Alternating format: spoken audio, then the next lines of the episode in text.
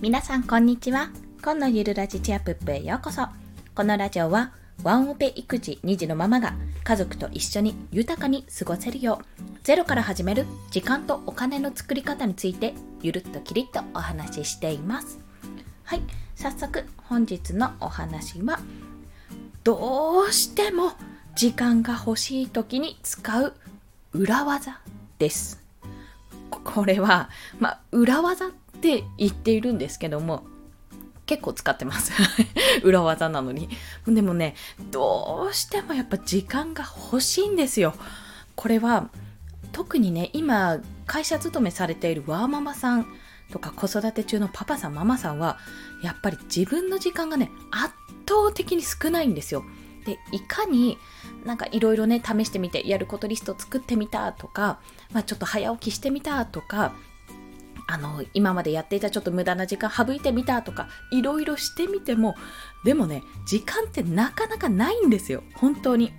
まあ、今だからこそ言えるんですけど私今育休中だからこそ保育園に預けている時間はある程度まとまった時間があるんですよあるんですけどこれ息子がやっぱ起きていたり、まあ、ちょっと不機嫌だったりするとなかなかねまとまった時間が取れなくてなかなか思うように物事が進まないってこと本当にあります週末なんかがいい例ですよね。週末は全く休めんっていうようなところも本当に多いかと思います。心中お察しします。で、ちょっといろいろね、実は今まで結構時間についていろいろお話を発信をね最近していたんですけどももう最たるものはこれだなって思う。まあ役に立てば嬉しいんですけどもあくまで私の場合のパターン3つを、まあ、事例3つをご紹介して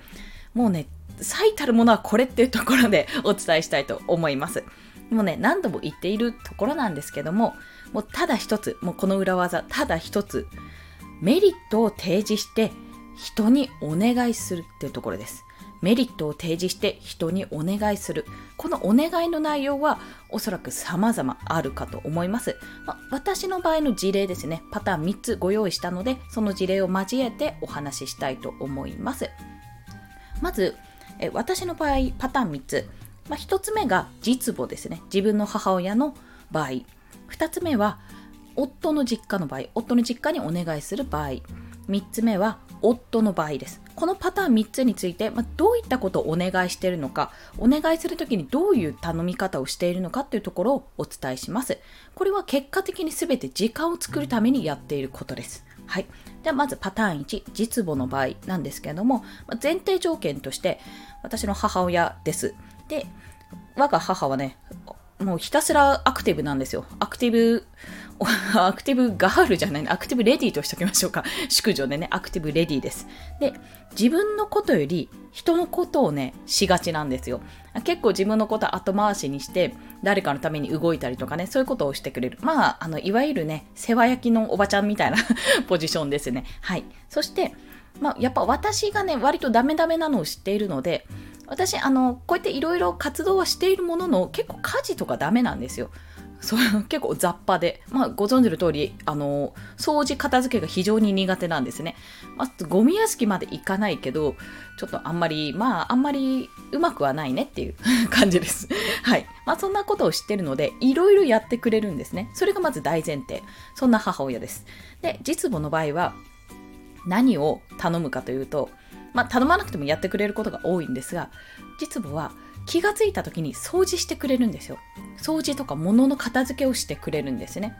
家事ですよ家事言ってしまえば。でこれはですね最初は私あの自分の家自分の部屋とかに入られたりあの手出しされるのすごく嫌だったんですね。ものすごく嫌で。なんかかあのななんていうんだっけ？家政婦さんって言いそうになったんですがハウスキーパーさんとかあの外部に受注してハウスクリーニングとかねお願いするんであればなんかある程度は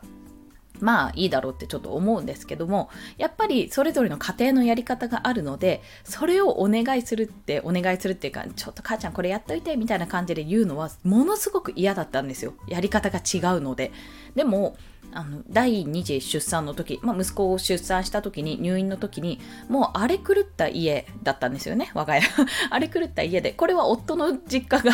夫の実家がね夫と一緒にやってくれたんですがもうすんごい綺麗にしてくれたんですよ。もう本当洗濯物畳んでくれたし、変な話、私の下着とかも畳んでくれたわけですよ。ね。夫の家族がですよ。もうね、恥ずかしいったらなんやらってとこなんですが、でもそれをされた時に、最初、ああ、なんかさせちゃったなって思ったんですけど、いや、でもめっちゃ楽だったなってことを感じたんです。ここ別に頼ってもいいなって。まあ私別に恥をね、あの、すごいなんかとんでもないティーバッグの下着を持ってるとか、まあそれを履いたところで別に何も恥じゃないんですけど、なんか恥ずかしいものが何かあるかって言ったら特にはないんですよ、こちらとしては。別にさらけ出して恥ずかしいものを、うん、今のところ考えられないなって思うので、正直言って、なんか自分のプライドですよね、そこは。でもそこを少し引き下がって、あ、これお願いしちゃおうかなって思ったら、もうすごく楽になるしその空いた時間で自分が別のことできるんですよ。例えば私が保育園送りに行ってる間にあの母は息子と一緒にね留守番してくれてその間に洗濯物取り込んでくれたりとか畳んでくれたりとか掃除をねさーっとしてくれたりしてたので非常にありがたかったんです私のやることが減ったと、まあ、そういった形でこの場合はアクティブに動く自分の母親というパターンでもうあえて汚すわけじゃないですけども、あえて手をつけずに、もし、あの、できたらやっといて、ぐらいの 勢いでお願いして、そしたらやってくれると。まあ、母としては、まあ、自分も気になるし、もうしょうがないわねって、まあ、そういうふうに手伝いに来てくれてる部分があるので、まあ、自分の役割を全うしたというところですね。まあ、メリットかどうかって言われるとあれなんですけども、まあ、母の中でやってくれる、まあ、やるために来たっていうふうに、まあ、暇じゃないっていう、この暇な時間をどう持て、も、も、も、もて遊ぶじゃないな。持て余すですね。持て余すこの時間を何に使うかってところでやることがあるっていうことは母にとってはメリットだったんだろうなとそう感じているわけです。ナイスポジティブですね。はい。失礼しました。次はパターン2ですね。夫の実家の場合です。これは夫の実家に、えー、お泊まりに娘を行かせるってところです。まあ、やはり、あの、娘が嫌とかうんぬんじゃなく、週末何が辛いかって、娘のご飯なんですよ。もう自分だけのご飯だったら割と納豆とご飯で適当でいけるんですけど娘となるとやっぱね変なもの出せないし納豆ご飯でもいいんですけど、まあ、それすら食べない時もあるので結構ここがね悩みの種なんですよ。であと外になかなか遊びに連れていけないと息子がいるとねなかなかちょっと自由にはできないなって思っていて、まあ、ここ悩んでるところがあったんですね。で、まあ、そんな時にあの私近くに夫の妹さんがあの住まわれててもう娘っていうところのいいとこ私でいうところの甥っ子姪っ子がいるんですけども割とねあの週末にお泊まりに行ったりしてるんですねその夫の実家に。で、まあ、そこにあわよくばあのもしよければもし、まあ、そちらがなんか大丈夫であればもう予定があれば全然あのいいんですけどももしお願いできたら娘一泊だけでもさせていただけませんか？っていうのはたまに、いや、割とかな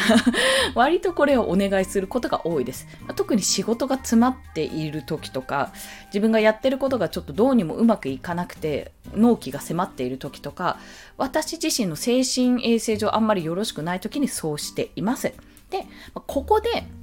本来だったらじゃあ息子も私も一緒に泊まりに行くっていう手もあるんですよ。あるんですけど、まあ、それにたそれに関してはおそらくねおそらくですが部屋数が足りない。そう足りない。子供一人ちっちゃい子供一人行くのと大人とあのちっちゃい子供2人行くのだとちょっとね部屋数が足りないと思うんですよね。私が思うにですけど。それはさすがに難しいかなって感じていて。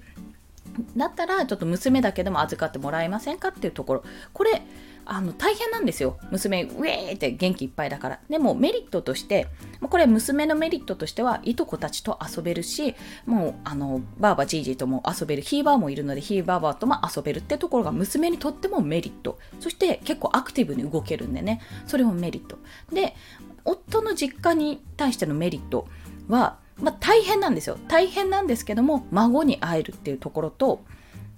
やっぱりね、可愛がってくれるんですよ。うちの娘のこと。まあ、あの、向こうでいう孫のこと。で、本当にいいのかなって思うところなん結構あるんですよ。あの、私も。私もすごい引け目に思ってるところがあるんですよ。大丈夫かな？いいかなって。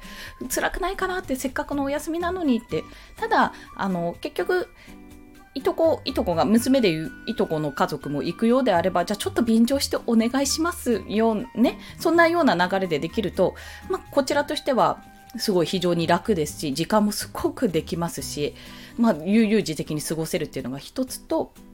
娘はいっぱい甘やかしてもらってもういい気持ちをすると。しかもいとこたちとも遊べる。で向こうはもうちょっとやんちゃだやんちゃな娘が1人追加されるけどいとこと一緒に遊べる姿も見れるし、まあ、あんまりね日頃会えない娘に会えるっていうところで、まあ、そう3人ともウィンウィンウィンと、まあ、これちょっとバランスが非常に難しいですけどウィンウィンウィンとなるわけですここはね割とねお願いしてます 私ははいそしてパターン3、夫の場合ですね。パターン3の夫の場合は、我々共通の趣味ってゲームがあるんです。まあ夫の方がゲームが好きなんですけども、それに私が便乗してるような形で。で、まあ私としてもやっぱりいろんなね、家事って家事ってほどの家事じゃなくてもゴミをまとめる洗い物をする娘の寝る準備歯磨きとか着替えとかある風呂とかいろんなものがたまるとやっぱり時間が取れないでも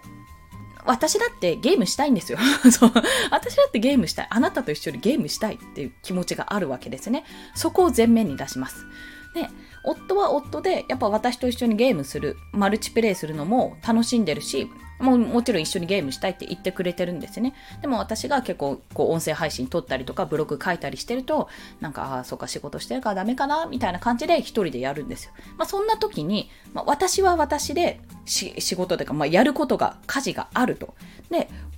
夫は変な話、暇そうと。もうこれどうするかと。で、その時に夫にやってくれよね。なんでやんないの？私こんなにやってるのに。みたいな言い方をしていたんですけども、そうするとまあ、喧嘩になりますよね。あんまり良好な関係にならない。そこで、夫に、いや、もうさ、こういうこと言うのもあれなんだけど、私はあなたとね、ゲームをしたいわけですよって。で、今娘が他のことをやって一人で遊んでいるこの時間に、このたった30分間の間に一狩りいけるよねって。モンハンの話ですよ。一狩りいけるよね。でも私は今やることがあと4つぐらいあると。これを半分でも手伝ってくれたら、これだけ時間ができるよね。ここでゲームやりたい。だからやってくれない？一緒にっていう話をします。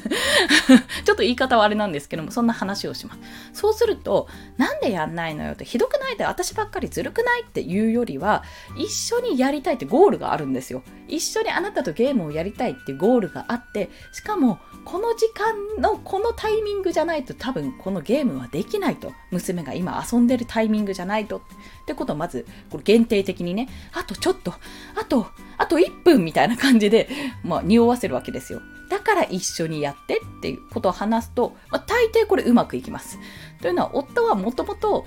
協力はしてくれるんですよ。言えば言えばね。でも基本的にあんまり家で動きたくない人なんですね。家ではオフモードにしたい人だからやっぱりそこの初動が遅くなるんですけどこういう言い方をすると